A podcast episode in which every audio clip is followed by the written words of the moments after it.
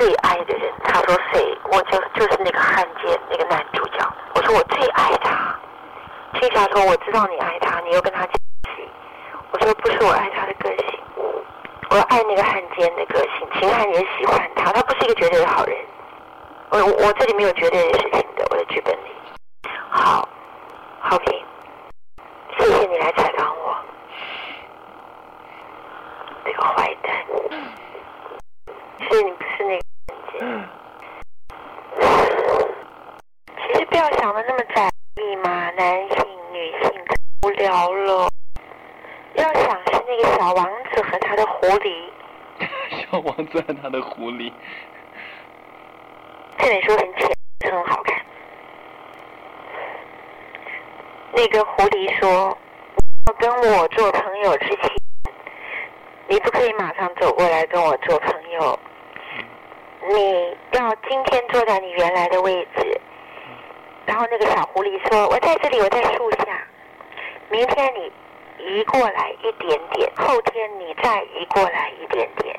你跟我约四点钟见面，你不可以三点半来，因为你会剥削了我等待的喜悦。”然后我忽然了解了什么叫做牵挂，我已经很久没这种感觉了。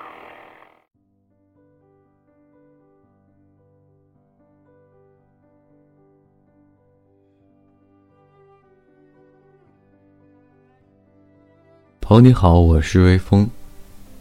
每晚我在这里等你。今天要给大家带来的文章呢，是来自三毛的，名字叫做《结婚礼物》。希望这段文字能够伴你入睡，让每个睡不着的夜晚有一个能睡着的理由。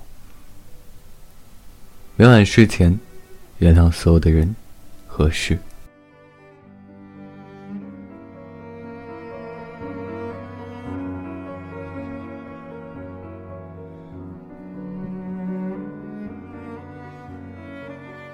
那个时候，我们没有房，没有车，没有床架，没有衣柜，没有瓦斯，没有家具，没有水，没有电，没有吃的，没有穿的，甚至没有一件新娘的嫁衣和一朵鲜花。而我们，要结婚。结婚被法院安排在下午六点钟，白天的日子。我当日要嫁的河西，也没有请假，他照常上班。我特为他来回走了好多次，两公里的路，多买了几桶水，当心的放在浴缸里存着，因为要庆祝。为着来来回回的在沙漠中提水，那日累得不堪，在婚礼之前，竟然倒在席子上睡着了。接近黄昏的时候。何西敲门敲得好似打鼓一样，我惊跳起来去开门，头上还都是发卷。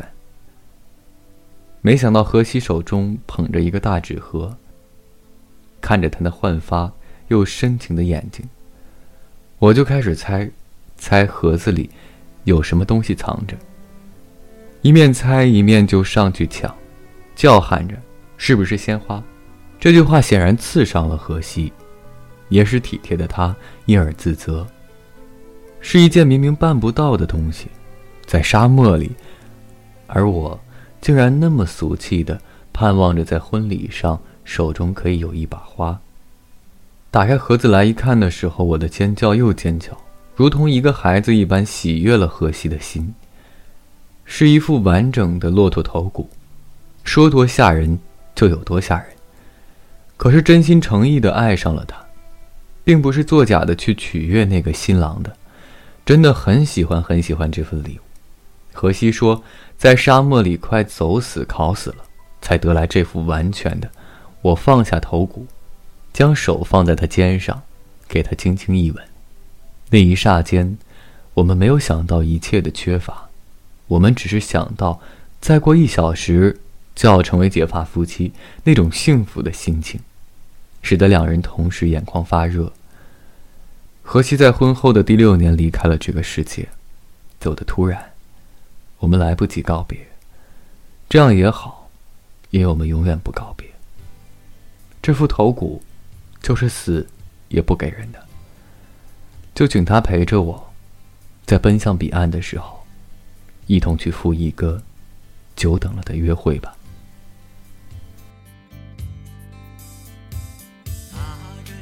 三毛的女孩她从远方来飘飘扬扬的长发带着淡淡的悲哀那个叫三毛的女孩她从远方来画出温柔的夜晚还有沙漠。